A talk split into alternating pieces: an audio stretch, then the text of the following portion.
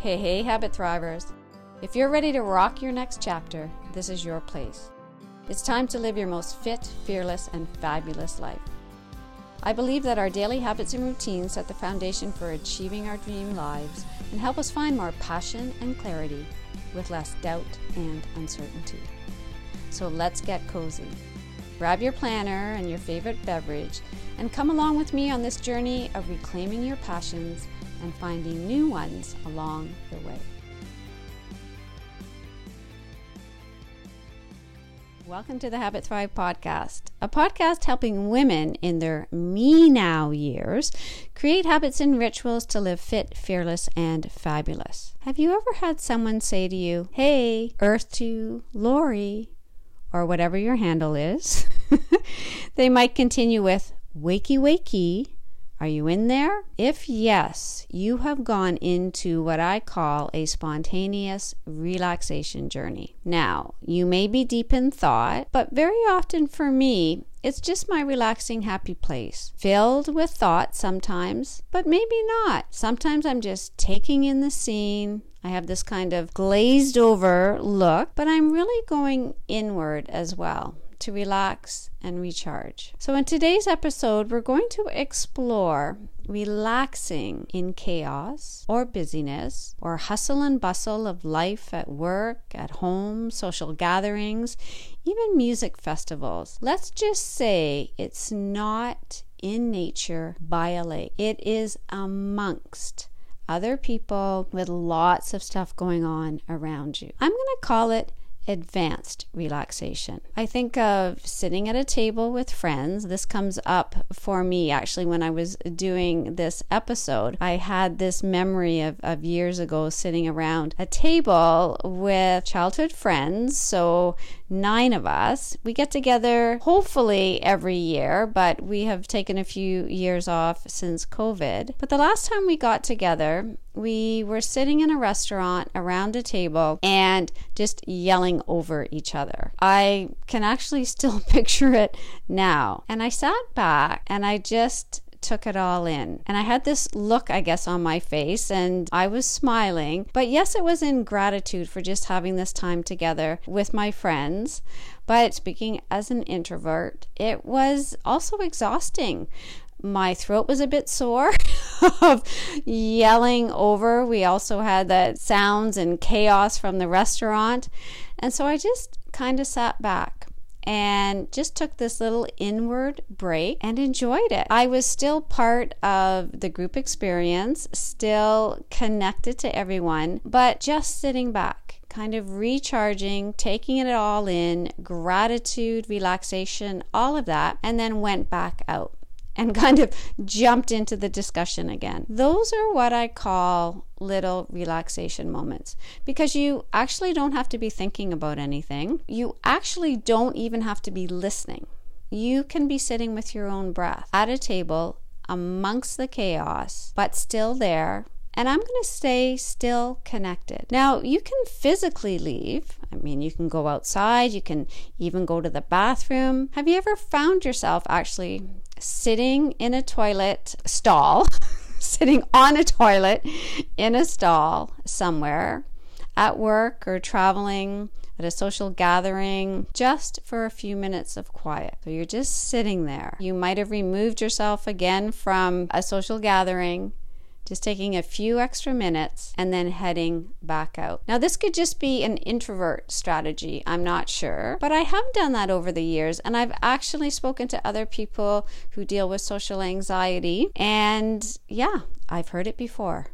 And I think it, again, is wherever you can steal a moment to if you find that being quiet amongst the chaos is just too difficult, you still have that strategy of relaxation, that little pause by just removing yourself anywhere that there is a little spot for quiet. So, for example, this weekend I got to practice this relaxation amongst chaos, being at a four day country music festival with 40,000 people.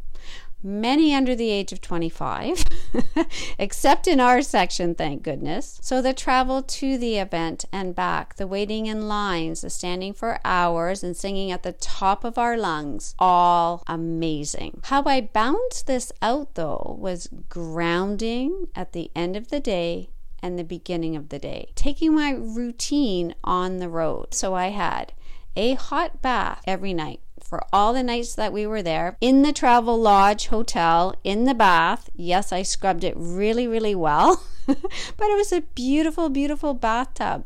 It was the perfect length for me, perfect width for me. It had that sloped back, and it was at one o'clock in the morning for three nights. I just relaxed. I was a little bit sore in my neck and my shoulders because I was looking up at the bands. We were standing again for 12 hours and we were hopping and bopping.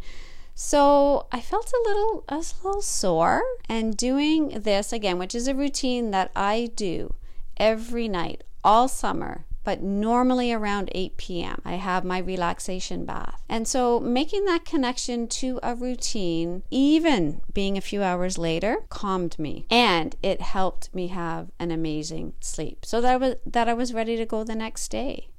So in the morning, when my dear friend was still sleeping, now I did sleep in until 7:30, which was pretty amazing. But I got up around 7:30, had my coffee outside, did my meditation in two different places. Once was in my truck in the parking lot because it was the quietest place. So it's interesting. It's still amongst busyness, right? There are still people going in and out of their vehicles, in and out of the parking lot. And I was expecting at some point a little tap on the window. Are you okay, ma'am? but I put my seat back I hit my timer on my Insight timer. I love that. And just for 10 minutes. And it's the little bell that wakes you up at the end of it. I love, love on, and again, on your watch or on your phone. So it was just enough. On another day, and actually these were two days, I did my meditation actually in the smoking section of the of the hotel. So again, not by a lake, not, you know, in a meadow. I was in the smoking section of the Travelodge. On one day, there was nobody else there. Actually, on both days, but on this particular day, Again, it's, it, it was the nicest spot. All, you know, beautiful grass and the uh, chairs were set up. It was well taken care of by the person looking after the, the outside. So I sat in the chair. The sun came perfectly into that area as well. And so again, I sat there in the midst of things going on around me. Someone even came in at one point and I was I could smell smoke and it wasn't cigarette smoke.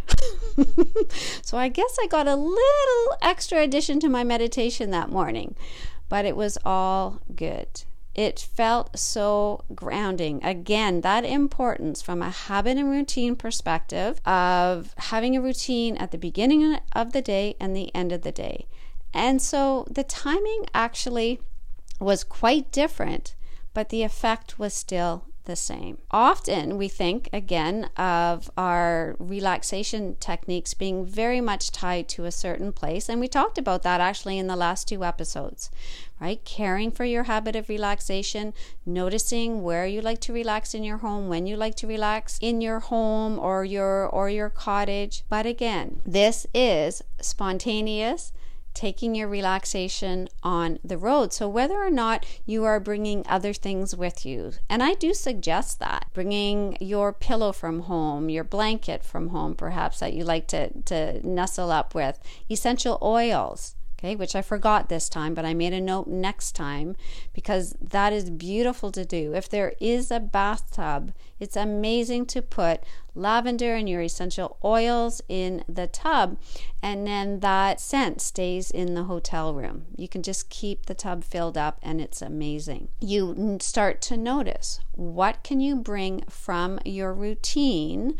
from home on the road. And I'm going to say this is the first time I noticed it to this extent because I am speaking with you, because I am doing a podcast episode, because the theme of August is relaxation. So it was in my brain. And so I noticed in the moment what I was doing. And perhaps if I wasn't doing this episode or this focus on relaxation in August, I might not have noticed it as much. But when you notice that you are intentionally doing a particular ritual that is grounding you, that is opening your day and closing your day, it just makes it that much better. And in fact, it made my time at the festival that much better. So, in terms again of this theme of relaxation, and what we talked about in the last two episodes, is that it doesn't mean when we are relaxing that we don't do our normal exercise, that we don't do our normal socializing, or we don't work hard on particular projects around our house or our yard, because we can integrate relaxation into this. But it can mean that we are taking a break. it can mean that we are not doing as many appointments. It can mean that we're not doing as many social gatherings. You get to decide. But only if you are aware of the fact that you have the choice and that you can actually have a theme for a month, for a week, and that it can guide your decisions around the choices you're making around your health. And it is so cool when you notice that. It just becomes, again, the way you operate, how you move through your day, and how you move through your life. You don't have to have the perfect setting, the perfect timing, the perfect tools, everything done and lined up to relax. But we can. so we can do both planned relaxation and spontaneous relaxation. And both will result in a better sleep and a happier next day and day after that. So, your habit practice this week is to notice those opportunities amongst the chaos with kids, with grandkids, busy grocery store, crazy busy traffic, lineups at theme parks and family reunions. Connect to your breath. Go inside, smile, take it all in. And if someone says to you, Earth to Lori or Angie or Colleen or whatever you go by. I say, I'm good. I'll be back in a moment. Have a great week, everyone. Big hugs. Enjoy going within. And I look forward to chatting with you again next week. If you love this episode, I guarantee you're going to love exploring all the amazing opportunities that await us in reclaiming our awesomeness together. So come on over to my Facebook group women's wellness community for women wanting to rock their me now years, or let's connect over on Instagram at Habit Guru 365 and make the Habit Guru podcast your healthy new habit.